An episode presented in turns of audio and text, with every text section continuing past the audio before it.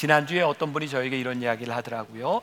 아, 지지난주까지 아, 우리 교회 처음 나온 신앙생활을 처음 시작하는 분들인데 설교를 듣는데 이렇게 쉽고 재밌고 좋았대요. 근데 지난주에 도대체 못 알아듣겠대요. 무슨 말인지.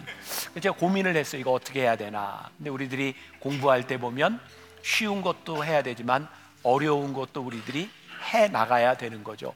이번 기간에는 우리들이 공부한다 생각하고 여러분들이 잘 따라오시면 좋을 것 같아요. 오늘 말씀의 제목은 인도하시는 은혜를 경험하다인데 오늘 잠깐 영상을 통해 만나보고 말씀으로 들어가겠습니다. 오늘 우리에게 주시는 하나님의 말씀은 열왕기상 17장 8절에서 24절 말씀입니다. 여호와의 말씀이 엘리야에게 임하여 이르시되 너는 일어나 시돈에 속한 사르밧으로 가서 거기서 머물라 내가 그곳 과부에게 명령하여 내게 음식을 주게 하였느니라. 이 일 후에 그 집 주인 되는 여인의 아들이 병 들어 증세가 심히 위중하다가 숨이 끊어진지라. 여인이 엘리야에게 이르되 하나님의 사람이여 당신이 나와 더불어 무슨 상관이 있기로 내 죄를 생각나게 하고 또 내 아들을 죽게 하려고 내게 오셨나이까 이는 살아계신 하나님의 말씀입니다. 아멘. 부르심을 받았던 그리스치네가 하지만 그 흐르던 물도 흉년을 견디지 못하고 말라버립니다. 엘리야는 이스라엘을 떠나 이방인들의 땅으로 망명을 떠나죠. 하지만 그의 마음이 무겁지 않은 이유는 공급하시는 하나님께서 인도하시는 은혜를 베풀어 주시리라는 믿음 때문입니다. 자, 오늘 사르밧 과부에 대한 이야기를 하려고 하는데 우리가 익히 알고 있는 이야기고 지금 성경 본문을 통해서 우리가 들었으니까 먼저 질문을 좀 한번 해볼까요? 그 이스라엘에도 가난하고 과부들이 있었을 텐데 왜 하필 이방 여인이었던 사르밧 과부에게 먼저 기적을 베풀게 하셨을지 그걸 왜 나한테 물어봐요? 하나님께 물어봐야지. 성경에 보니까 이 구절에 보니까 하나님께서 명하여, 그러니까 하나님께서 그곳에 가게 하신 거예요. 답이 마음에 안 들어요? 네. 할 수 없어요. 네. 또 다른 질문. 찢어지게 가난한 그런 과부한테 자신을 위해서 떡을 만들어 달라고 요청하잖아요. 어 근데 좀 너무 너무한 것 같아요. 아무래도 아, 중요한 것은 엘리야가 가서 그 여인에게 떡을 좀 이렇게 만들어 달라고 한 일이 자기의 생각이 아니라 하나님께서 명하신 일을 하고 있다는 거예요. 그러면 그 하나님께서 사르밧 과부에게 그 큰 기적을 베푸신 후에 아들이 죽게 된 것은 왜 그럴까요? 어, 그것도 모르죠. 어, 모르는데 이 여인에게 참 힘들었던 건 어, 엘리야를 만나서 큰 축복을 누리게 되어서 그의 인생이 그렇게 꽃길을 갈 줄 알았는데 아들이 세상을 떠난 것 때문에 힘들었던 거죠. 가만히 보면 이 모든 이 세상의 일들을 하나님께서 행하시는 일로 보려고 하는 것이 아니라 우리는 내 마음에 드냐 들지 않느냐로 볼 때가 많이 있는 거죠. 물론 우리는 또 결과를 알아요. 그러나 이 살려주신 이 아이도 결국은 죽어요. 그러니까 우리의 인생에 어떤 그 축복과 또 우리들의 인생의 고난이라고 하는 것을 아, 단순히 어떤 사건의 관점에서 보는 것이 아니라 하나님을 믿고 살아가는 우리의 신앙의 관점에서 아, 이런 일들을 보는 게 더 중요하지 않을까. 오늘 우리들이 성지에서 이렇게 뭐 짧은 이야기를 나누는데 어, 세 분의 이렇게 관중이 예, 동원이 됐어요. 고맙습니다. 아마 여러분들이 지금 느끼고 있는 그 마음을 오늘 예배 시간에 참석한 모든 분들이 동일한 마음으로 느끼고 있으리라 생각을 하고 자 이제 오늘 우리 말씀으로 들어가 봅시다. 사르밧에서 그 만남 이후 무슨 일이 일어날까요? 자 본래 오늘 본문 말씀이 열왕기상 17장 8절부터 24절까지인데 너무 길어서 조금만 읽었거든요. 아, 나는 요것만 읽고 말 거야. 이럴 거예요. 집에 가서 다 읽을 거예요. 네. 알아서들 잘 하세요. 네.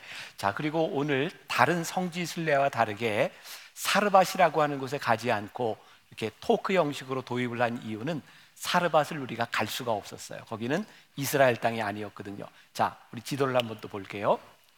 자, 지난주에 제가 이야기했죠. 이스라엘을 이야기할 때 성경에는 대개 단에서부터 부엘세바까지 저기가 사람이 살 수 있는 지역, 성서의 세계, 성경에서 일어난 대부분의 일은 단에서부터 부엘세바까지 해서 일어났던 일이다. 그리고 지난주에 그릿 시내가에서 숨겨진 시간을 살았던 엘리야에 대한 이야기를 했죠. 저 그릿 시내는 예루살렘 조금 위 요단강 동쪽에 있었어요. 자, 이제 그릿 시내가에서 엘리야가 하나님의 인도하심을 따라 저기 사르밧으로 가게 되는데 저 사르밧은 시돈과 두로 사이에 있는 그 지역 시돈 지방에 있는 땅입니다.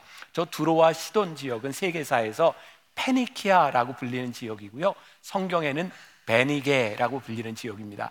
저기는 굉장히 무역이 성행했던 그런 지역이지만 이스라엘 땅이 아닙니다. 아, 저희가 성주 실내에서 가지 못했기 때문에 성지에 가지 못하고 제가 이렇게 토크 형식으로 열어갔습니다. 자, 오늘 말씀으로 들어갑니다. 인도하시는 은혜를 경험하다. 그리고 오늘 말씀 가운데 여러분들이 아, 영상에서 나왔던 세 가지의 질문을 기억하면서 답을 좀 얻어가도 좋을 것 같아요. 자, 오늘 말씀은 하나의 이야기 가운데 두 개의 기적이 나와 있습니다. 하나는 우리가 잘 아는 엘리야가 사르밧 과부를 만나서 아, 그 여인이 엘리야에게 음식을 만들어 주고 밀가루와 기름이 마르지 아니하는 기적을 경험하게 된 거죠. 그런데 그 이후에 17절에 보면 이 일 후에라고 되어 있는데 여러분들이 성경을 볼 때는 이런 부분에 밑줄을 거놓으면 굉장히 이해하는 데 도움이 됩니다. 아, 뭔가 앞의 사건과 연관이 되어 있구나. 이 일이라고 하는 것은 뭐예요? 그 떡이 마르지 않은 그일 이후에 어떤 일이 일어났냐면 그 사르밧 과부의 아들이 죽습니다. 그리고 엘리야가 기도함으로 인할 그 아들을 살리게 되죠. 중요한 이야기는 엘리야가 이 아들을 살리는 일을 통하여 우리들에게 무엇을 말씀하고 있는지 이 기적의 이유는 무엇인지를 우리들이 아는 것이죠. 자, 오늘 본문 말씀 8절과 9절에서 이렇게 만남이 시작됩니다. 8절, 9절 같이 봅니다. 시작. 여호와의 말씀이 엘리야에게 임하여 이르시되 너는 일어나 시돈에 속한 사르밧으로 가서 거기 머물라. 내가 그곳 과부에게 명령하여 내게 음식을 주게 하였느니라. 자, 지난 시간의 말씀과 연관이 되어서 지난 시간에는 하나님께서 엘리야에게 그릿 시내가에서 숨어 있는 동안 공급하시는 은혜를 주셨다 그랬어요. 여기까지 기억나시죠? 그리고 이제 오늘은 하나님께서 엘리야를 인도하여 가시는 인도하시는 은혜를 경험하게 된다는 거예요. 그런데 아주 중요한 포인트가 있어요. 여호와의 말씀이 임했다라고 되어 있는데 영어 성경에 보니까 그게 그렇게 표현되어 있어요. Come to him. 그에게 여호와께서 오셨다는 말이 될 수도 있고 하나님의 말씀이 임했다라는 것이죠. 엘리야가 인도하심을 받았던 중요한 이유 가운데 하나는 엘리야가 자의적으로 움직인 것이 아니라 하나님의 말씀이 그에게 임했을 때 움직였다는 거예요. 그럼 우리들에게 이제 이런 질문이 생기는 거예요. 하나님께서 우리들에게 임하는지 안 임하는지를 어떻게 알 수 있습니까? 이 부분은 이제 조금 이따가 이야기를 할 거예요. 자, 당시에 제사장들, 당시의 선지자들은 하나님의 말씀이 임해야 움직였다고요. 언젠가 목사님들하고 함께 이야기를 나누면서 우리들끼리 그냥 우스갯소리로 그런 적이 있어요. 야, 그 옛날 구약 시대의 선지자와 오늘날 목회자 중에 누가 더 힘들까? 누가 더 힘들까요? 목회자가 더 힘들어요. 왜냐하면 옛날 선지자들은 말씀이 임하면 얘기하고 안 임하면 말을 안 해도 돼요. 근데 저는 임하던 안 임하던 매주 설교를 해야 돼요. 얼마나 제가 힘들고 불쌍해요? 그죠? 막 감동이 되고 막 전하고 싶은 뜨거운 게 있을 때는 설교하는 게 신나는데 준비도 잘 안 되고 아 이건 왠지 이 상황도 좀 그렇고 얼마나 힘들까요? 아 그런데 요즘 우리들의 신앙의 문제가 그런 것 같아요. 하나님의 말씀이 우리들에게 임했느냐 임해, 임하지 않았느냐에 관계없이 우리는 우리들의 마음대로 살아가면서 그게 하나님의 뜻이라고 우긴다는 거죠. 그리고 하나님의 뜻이라고 우기고 보면 일단 그걸 좀 증명하려고 무지하게 애쓰죠. 그러다 보니까 때로 우리들의 신앙이 거짓되기도 하고 때로 우리들의 신앙에 위선적인 모습이 나타나기도 하는 거예요. 가끔 아, 정치인들 가운데 저에게 이제 전화를 내서 제가 목회자니까 교인들 중엔 조언을 구하는 사람들도 있어요. 그래서 목사님, 제가 요번에 지금 지역을 좀 옮기려고 하는데 이게 분명히 하나님의 뜻인 것 같아요. 그리고 조금 있다가 또 옮겨요. 어, 그럼 제가 참 헷갈려요. 그게 하나님의 뜻이었나? 이게 하나님의 뜻이었나? 또 우리 교인들 중에도 가끔 아 목사님 제가 집을 지금 옮기려고 이사를 하려고 하는데 이거 하나님의 뜻인 것 같아요. 새로 사업을 시작하면서도 아 이거 하나님이 이게 저에게 역사하시는 것 같아요. 근데 참 신기하잖아요. 우리들이 생각하는 하나님의 뜻은 늘 우리가 원하고 우리들이 좋아하는 방향으로만 하나님의 뜻이 있어요. 아니에요? 참 신기해요. 우리는 하나님을 믿는다고 하면서 사실은 하나님의 뜻보다는 내가 원하는 것을 하나님의 뜻으로 우기고 싶어 하는 때가 참 많다는 거죠. 진짜 하나님의 사인이 나에게 있는가? 엘리야에게 하나님의 말씀이 임했다라고 되어 있는데 성경은 엘리야에게 어떤 방식으로 하나님의 말씀이 임했는지는 기록하지 않아요. 그러니까 우리들이 상상한다면 아 기도하는 중에 하나님의 말씀이 임했는가 확신을 주셨는가 아니면 잠을 자다 꿈을 꿨는가 아니면 누군가를 통해서 거기에 가라고 말씀하셨는가 그거는 성경에 나와 있지 않아요. 한 가지 분명한 것은 엘리야가 알았다는 거예요. 무엇을 알았어요? 하나님의 말씀이 내게 임했다는 확신이 그에게 있었다는 거예요. 우리들에게 굉장히 중요한 게 있어요. 하나님은 우리들이 원하는 방식으로 우리들에게 말씀하시지 않지만 우리들이 하나님의 음성을 들으려고 우리들의 마음을 열어놓고 내 마음의 욕심들을 내려놓기 시작할 때 하나님은 하나님의 방식으로 우리들에게 분명히 말씀하세요. 근데 우리들이 그걸 들으려고 하지 않는 거죠. 제가 요번 주에도 참 이렇게 신기한 체험을 제가 했어요. 어, 저를 알고 있는 다른 사람들인데 정말 그 내용을 제가 다 이야기할 수는 없지만 정말 기가 막히게 하나님께서 이 두 사람을 연결시켜 주시는구나. 그런 때 막 몸에 막 소름이 돋는 것 같아요. 와, 이건 정말 하나님의 역사가 아니고는 설명할 수가 없어. 저의 삶 가운데는 그런 간증들이 참 많아요. 이것은 하나님의 인도하심이구나. 우리들이 하나님의 인도하심과 하나님의 음성을 들으려고 마음을 먹고 우리의 귀와 우리들의 마음과 생각을 하나님을 향해 열 때 하나님은 우리들에게 어떻게 말씀하실지 모르지만 우리들에게 분명히 인도하신다는 사실이에요. 자, 오늘 말씀 9절에 보니까 이렇게 되어 있어요. 굉장히 중요합니다. 9절 보세요. 너는 일어나 시돈에 속한 사르밧으로 가서 거기 머물라. 내가 그곳 과부에게 명령하여 내게 음식을 주게 하였느니라. 기가 막힌 거군요. 하나님께서 엘리야에게 그 일을 알게 하시면서 뭐라고 말씀하시는지 아세요? 엘리야야 가 내가 그 여인에게도 네가 올 것을 이야기해 놨어라고 말씀하고 있는 거예요. 자, 여기에서 우리들이 이제 두 가지 질문에 봉착을 하게 되는데 아까 영상에서 나왔던 부분 중에 하나예요. 왜 이스라엘에도 어려운 사람이나 과부들이 많았을 텐데 하필 이방 여인이었던 사르밧 과부에게 기적 기적을 베푸셨을까요? 제 대답은 뭐였어요? 몰라요. 그걸 왜 나한테 물어봐요? 이 여인에게 기적을 베풀도록 하신 것은 제가 알 수 있는 것도 아니고 엘리야가 결정한 일도 아니고 누가 결정했어요? 하나님이 결정한 일이에요. 자, 이런 걸 우리가 어, 뭐라고 얘기하냐면 하나님의 주권이라고 이야기합니다. 기적의 사건은요. 내가 원해서 만들어낸 일이 아니라 하나님이 행하시는 일에 대하여 우리들이 순종하기 시작할 때 우리들이 경험하는 게 기적이에요. 근데 우리들의 신앙의 오류가 뭔지 아세요? 우리는 우리들이 원하는 기적을 만들어 놔요. 여러분, 이단으로 빠지는 지름길이 뭔지 아세요? 자기들이 생각해 놓는 그 어, 패턴, 어떤 기적을 만들어 놓고 이 집회 와서 이런 기적을 체험하십시오 라고 이야기를 하는 거예요. 저는 이거 분명히 문제가 있다고 생각하는 것 중에 하나님은 여러 가지 기적을 행하실 수 있는 분이시지만 우리의 패턴으로 기적을 만들면서 오늘 여기에 우리들이 예배 드릴 때 이가 금리로 변합니다. 그렇게 모여서 하는 사람들이 있어요. 또 이렇게 기도하다 보면 아 막 이렇게 머리를 만지면 보석이 막 떨어져요. 막 그 보석을 보여주는 사람도 있어요. 우리들이 금리로 변하고 보석을 보기 위하여 여기에 모인다.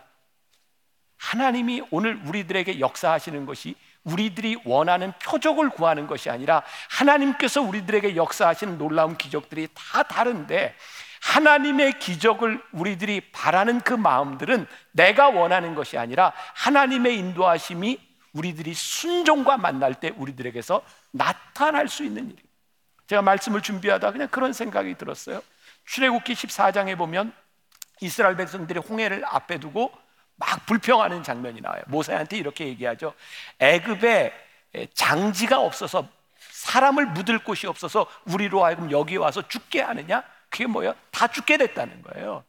근데 하나님께서 모세에게 이렇게 말씀을 하시더라고요. 출애굽기 14장 16절에 보니까 지팡이를 들고 손을 바다 위로 내밀어 그것을 갈라지게 하라. 생각해 봅시다. 우리는 결과를 알아요. 와, 물이 이렇게 갈라졌구나. 모세는 어떤 일이 일어날지 몰라요. 근데 하나님께서 뭐라고 말씀하세요? 지팡이를 들고 손을 내밀어 이 바다를 갈라지게 하라.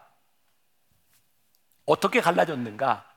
14장 21절에 보니까 모세가 바다 위로 손을 내밀매 여호와께서 큰 동풍이 밤새도록 바닷물을 물러가게 하시니 우리가 흔히 영화에서 보는 것처럼 모세가 손을 들었을 때 바다가 이렇게 쫙 갈라지, 갈라지고 사람들이 건너는 거 이거 영화예요.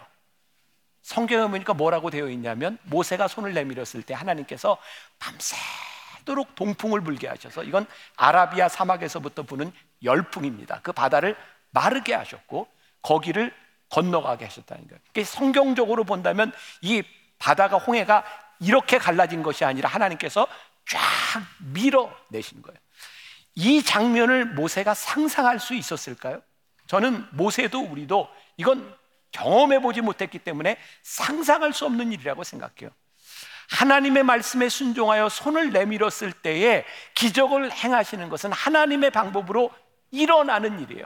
우리들이 기적의 패턴을 만들어 놓고 하나님 이런 기적을 원합니다. 그것이 아니라 하나님의 인도하심에 순종하기 시작할 때 나타나는 것이 기적이다. 두 번째 질문. 왜 엘리야는 찢어지게 가난한 과부에게 그 가진 것에 전부였던 가루와 기름으로 자신에게 떡을 만들어 달라고 했을까요? 너무한 것 아닌가요? 이 부분도 우리는 결말을 알고 있어요. 사르밧 과부가 순종했을 때 놀라운 축복을 받았다. 근데 이 결말을 알지 못하는 상황에서 엘리야에게 이게 얼마나 힘든 일이었을까요? 적어도 목회자라면 그 사르밧 과부의 형편을 뻔히 아는데 그거 만들어서 먹고 죽겠다고 하는 여인에게 나를 위해 떡을 만들어 와라? 이게 얼마나 어려운 일이었을까요? 정말 이단들이나 하는 일이죠. 그냥 뭐 사람이 잘 살든 못 살든 관계없이 그냥 사람들에게 이거 바치면 축복받습니다. 목회자에게 잘하면 축복받습니다. 목회자에게 잘해서 잘못될 것은 없겠지만 그래서 축복받는다고 이것이 축복의 통로라고 이야기하는 것. 근데 정상적인 목회자라면 정상적인 선지자라면 그 어려움을 당하는 사람에게 어떻게 그거 만들고 나에게 대접하고 죽으라고 말할 수 있는가? 엘리야의 마음속에 가지고 있었던 선지자의 마음을 가지고 그건 참 순종하기 힘든 일이었을 거예요. 엘리야에게 필요한 것은 하나님의 인도하심을 따라 순종하는 것인데 그 순종이 쉽지 않다.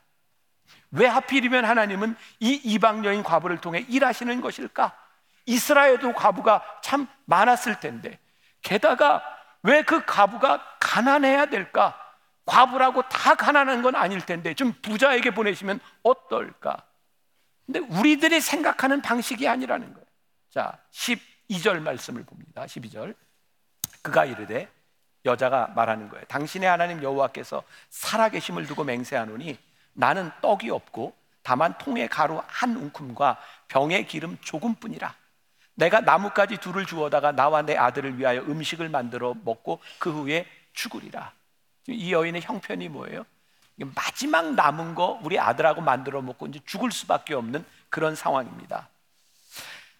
오늘 말씀은 정말 논리적이지도 않고 합리적이지도 않아요. 그 말을 들었던 엘리야가 13절에서 이렇게 말을 합니다. 엘리야가 그에게 이르되 두려워하지 말고 가서 내 말대로 하려니와 먼저 그것으로 나를 위하여 작은 떡 한 개를 만들어 내게로 가져오고 그 후에 너와 내 아들을 위하여 만들다. 이게 왜 합리적이지 않다, 논리적이지 않다. 지금 여인이 먹을 수 있는 게 뭐라고요? 딱 하나 남겨져 있다고요. 엘리야가 그거 나에게 만들어 오고 그 다음에 너희 만들어 먹어라. 이거 전혀 합리적이기도 논리적이기도 않은 이야기를 하고 있는 거예요. 사르밧 과부는 엘리야를 만나면 음식을 만들어 주라는 명령을 이미 받았어요. 엘리야는 사르밧에 가면 자신에게 음식을 줄 사람이 있다는 말씀을 들었어요. 근데 영어 성경에 보면 엘리야가 가서 만나게 될 이 여인에 대하여 영어 성경 NIV에 어떻게 표현이 되어 있냐면 A 우먼이라고 돼 있어요. 어 우먼. 이게 무슨 의미인지 아세요? 하나님께서 특정해 주시지 않았다는 거예요. 하나님께서 가서 만나라고만 이야기해 주셨지 그 여인이 찢어지게 가난한 여인인지 부유한 여인인지 그거 하나님께서 말씀해 주시지 않았다는 거예요. 엘리야가 생각할 때 적어도 내가 이 가뭄의 그 자리에 갔을 때에는 나에게 음식을 대접해 줄 만한 그런 부자였으면 좋겠다라고 생각하지 않았을까요? 문제가 있는 거죠. 하나님의 말씀에 순종하여 가기는 했는데 거기에서 맞닥뜨려진 상황이 순종하기 힘든 상황이었다. 우리의 신앙이 대부분이 그렇습니다. 하나님의 말씀과 하나님의 뜻이 있음에도 불구하고 우리들이 순종하는 것이 그렇게 쉽지 않다는 거예요. 그러니까 조금 전에 읽었던 12절 말씀에 보면 이 사르밧 여인도 엘리야에게 떡을 만들어 주는데 기꺼이 만들어 주지 않습니다. 억지로 만들어 줍니다. 엘리야 13절에서 이 여인에게 말씀대로 하라고 이야기를 하지만 그게 얼마나 이 여인에게 잔인하게 들리는 말인지 엘리야는 그렇게 쉽게 이 말을 한 것이 아니었어요. 오스왈드 챔버스의 주님은 나의 최고봉에 보면 진짜 멋진 표현이 하나 나옵니다. 당신의 동정심으로 인해 하나님의 뜻을 가로막지 않도록 하십시오. 순종이 어려운 것은 지금 우리들 눈앞에 들어오는 그 상황의 문제라는 것이고 우리는 이 상황 앞에서 이런 말을 참 자주 합니다. 인간적으로 말해서 저 굉장히 인간적이고 싶은 사람입니다. 인간적으로 말해서 정말 합리적이었으면 좋겠고 수긍할 만한 일이었으면 좋겠어요. 근데 하나님께서 우리들에게 순종을 이야기하실 때 그 순종이 정말 인간적이지 않을 때가 있다는 거예요. 그런데 이 인간적이지도 않고 합리적이지도 않고 논리적이지도 않은 이 상황 가운데서 엘리야는 어떻게 순종할 수 있었을까? 그에게 동정심이 없기 때문이 아니라 그의 아내도 동정심이 충분히 있었을 텐데 순종할 수 있는 이유가 뭐냐면 14절에 보니까 이스라엘 하나님 여호와의 말씀이 나 여호와가 비를 지면에 내리는 날까지 그 통에 가루가 떨어지지 아니하고 그 병의 기름이 없어지지 아니하리라 하셨느니라. 하나님의 약속이 있는 거예요. 순종하기 참 어려운 상황인데 하나님이 어떤 방식으로 가루가 떨어지지 아니하게 하실지는 몰라요. 그런데 분명한 것은 하나님께서 약속해 주셨기 때문에 순종할 수 없는 그 상황 가운데서 엘리야가 확신을 가지고 순종하게 되죠. 사르밧 과부에게 임한 축복은 엘리야의 동정심 때문이 아니라 하나님의 말씀을 확신하며 순종한 결과라는 거예요. 16절에 보니까 여호와께서 엘리야를 통하여 하신 말씀 같이 통의 가루가 떨어지지 아니하고 병의 기름이 없어지지 아니하니라. 순종을 가로막는 상황들이 우리를 둘러싸고 있지만 하나님의 말씀에 순종할 때 하나님의 말씀이 이루어진다는 사실. 그러니까 우리들에게 두 가지가 중요한 거죠. 우리들이 하나님의 인도하심을 받기 위해서 우리들의 마음과 귀와 우리들의 생각을 열고 하나님의 말씀을 따를 준비가 되어 있는가?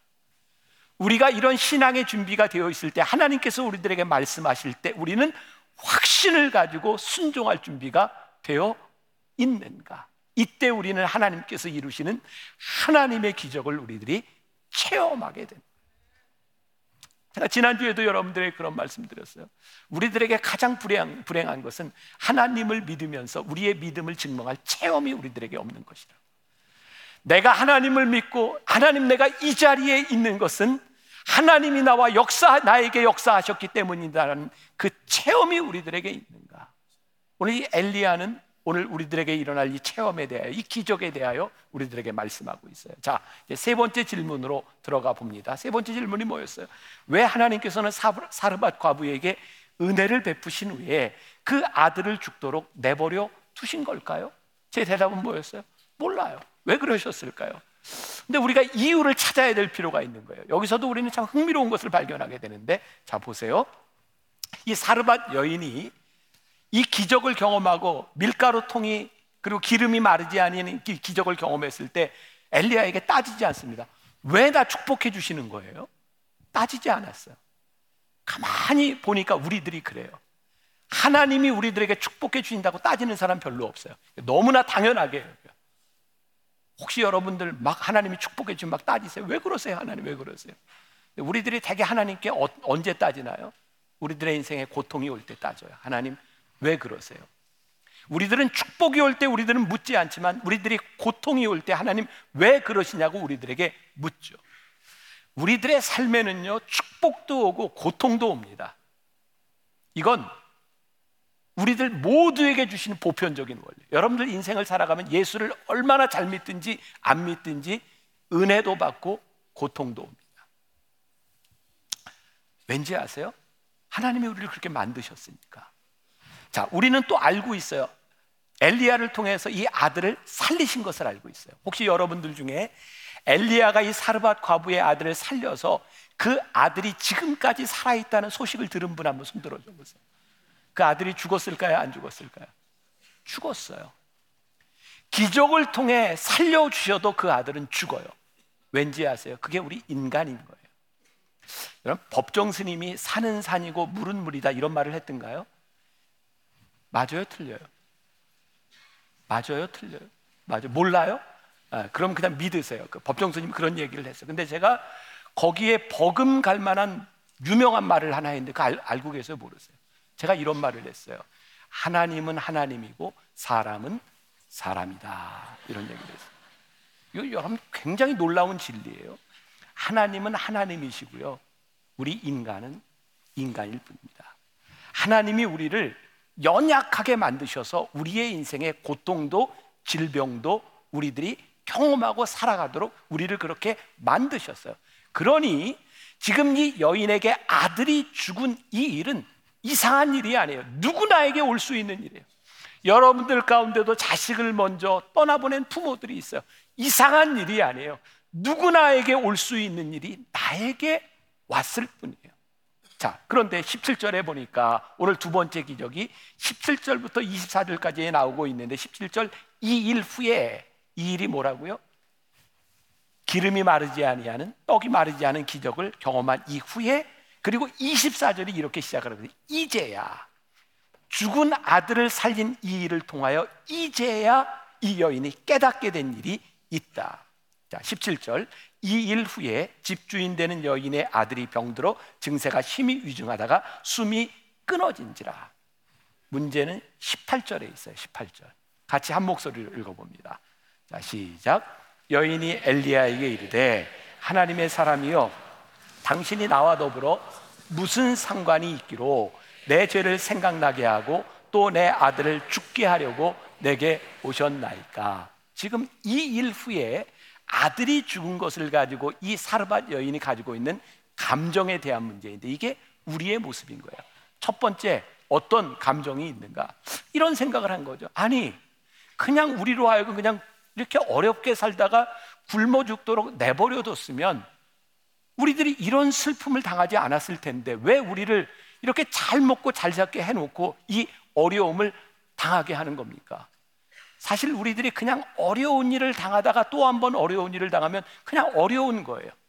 근데 행복한 시간을 지나다가 어려움을 당하면 절망이 찾아와요. 지금 이 여인은 지금까지 하나님이 자기를 행복하게 해주었던 일에 대하여 불만이 생기는 거예요. 내가 이거 몰랐더라면 그냥 그렇게 살다 갔을 텐데. 그래서 뭐라고 얘기하냐면 당신이 나와 더불어 무슨 상관이 있어서 엘리야에게 이야기를 하고 있는데 이게 영어 성경에 보니까 What do you have against me? 라고 되어 있어요. 이게 무슨 말입니까? 당신 나에게 무슨 불만이 있어서 나에게 무슨 억한 심정이 있어서 나에게 일을 행하는 겁니까? 중요한 포인트예요. 지금 아들 죽은 게 누구 탓이라는 거예요. 엘리야 때문에 하나님 때문에 죽었다는 거 아니에요. 지금 이것은 엘리야를 원망할 일도 하나님을 원망할 일도 아니에요. 지금 여러분들의 삶의 고통의 시간들과 어려움들이 여러분들에게 찾아왔을 때 그것은 누구를 블레임하거나 하나님께 대하여 불만을 이야기할 성질이 아니라는 거예요.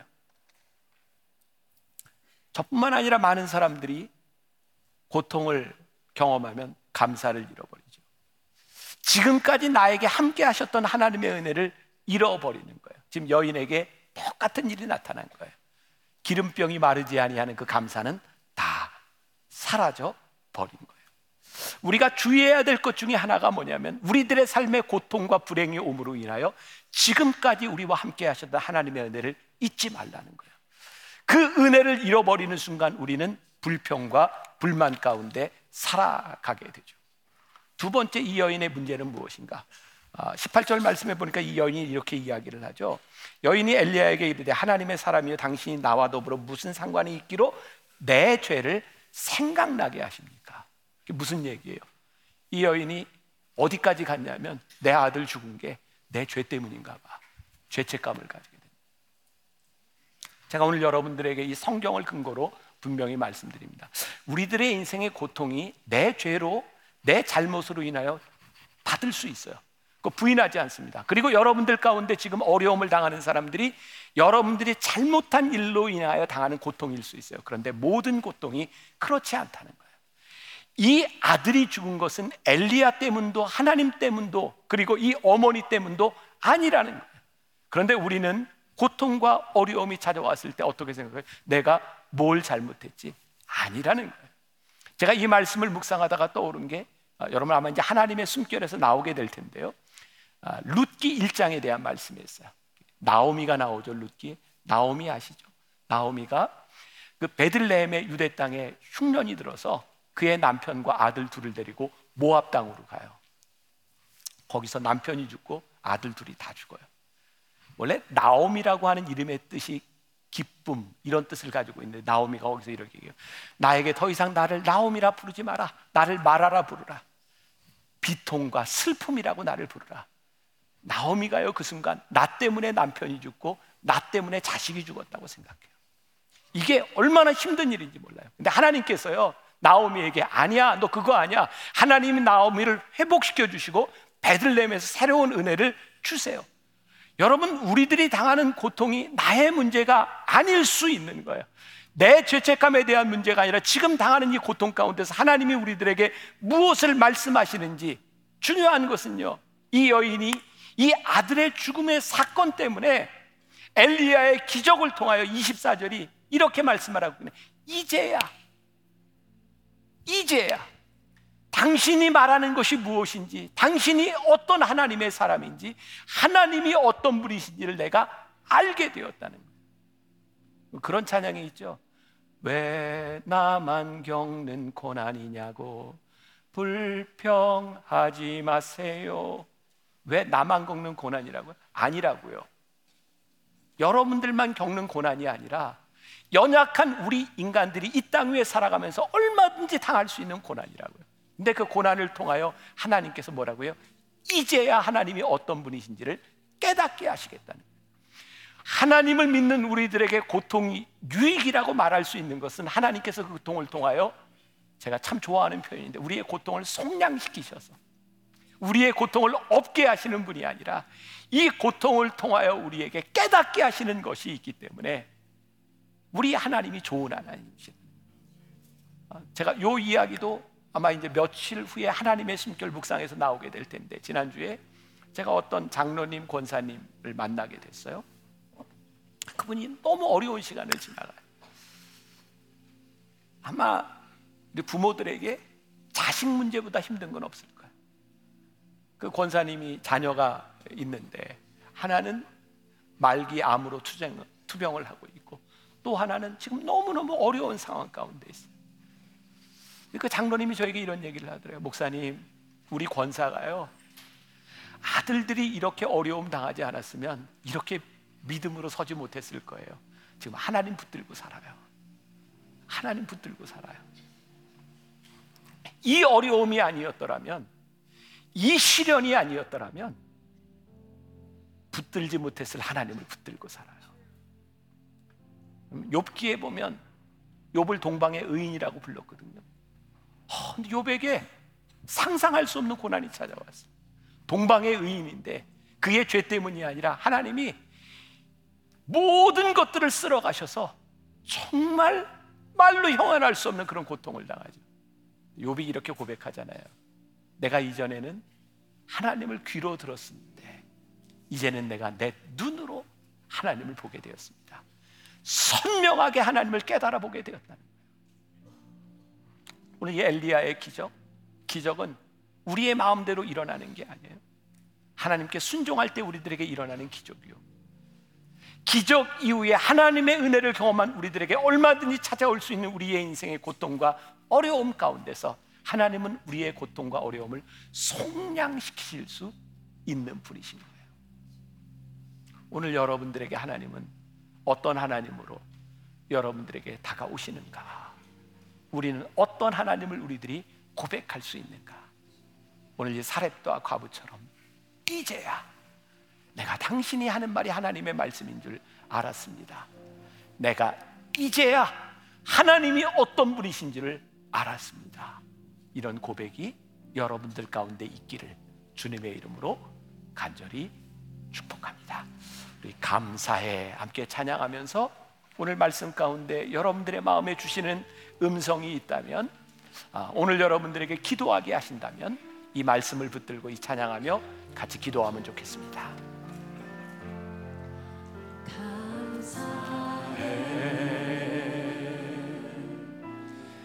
시험이 닥쳐올 때에 주께서 인도하시니 두려움 없네. 또 감사해. 오늘 우리 성도들 가운데 고통이 하나님의 뜻은 알지만 순종할 수 없는 일들 우리의 상황 가운데 힘들고 어려워하는 성도들이 있습니다. 오늘 우리의 인생 가운데 찾아오셔서 우리에게 말씀하시고 우리를 인도하시고 우리와 함께 하시는 하나님을 우리들 고백할 수 있기를 소원합니다.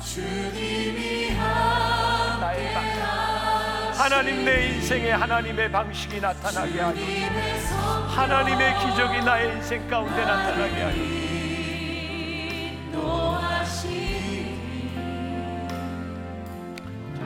이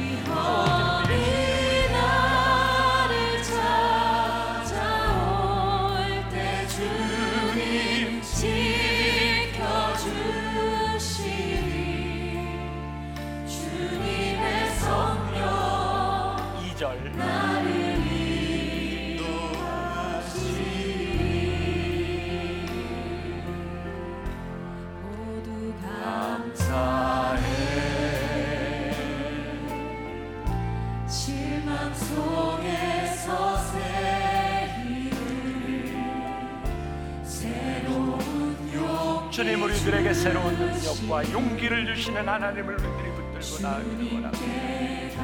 하나님의 말씀을 주님 살아계신 하나님께서 우리 가운데 역사하시고 우리가 믿음으로 고백하게 하시고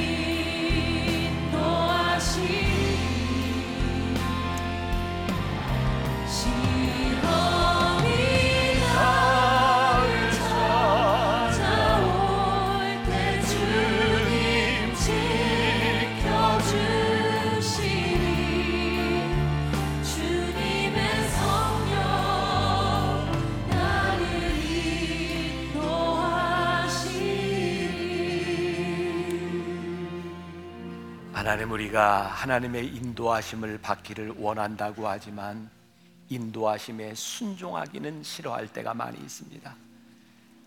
하나님의 말씀이 분명하게도 불구하고 이 상황 가운데 순종하지 못할 때가 참 많이 있습니다. 하나님의 인도하심을 순종으로 경험하게 하여 주옵시고 우리들의 삶에도 하나님의 기적을 체험하며 간증할 수 있는 우리 성도들이 되게 하여 주옵소서. 고통이 나에게 찾아올 때, 어려움이 우리들에게 찾아올 때, 누구를 향해 원망하거나 하나님을 향해 원망하는 사람들이 아니라 이 시간 가운데 가장 선명하게 우리들에게 다가오시는 하나님을 붙들고 고백할 수 있는 믿음으로 승리하는 우리 귀한 믿음의 식구들 되게 하여 주옵소서. 지금은 우리 주 예수 그리스도의 은혜와 하나님 아버지의 무한하신 사랑과 성령의 인도하심이 우리를 인도하시는 하나님의 은혜를 경험하며 그 은혜를 붙들고 담대히 이 세상으로 나아가는 당신의 사랑하는 모든 백성들 위해 지금부터 영원까지 함께 하시기를 간절히 축원하옵나이다. 아멘.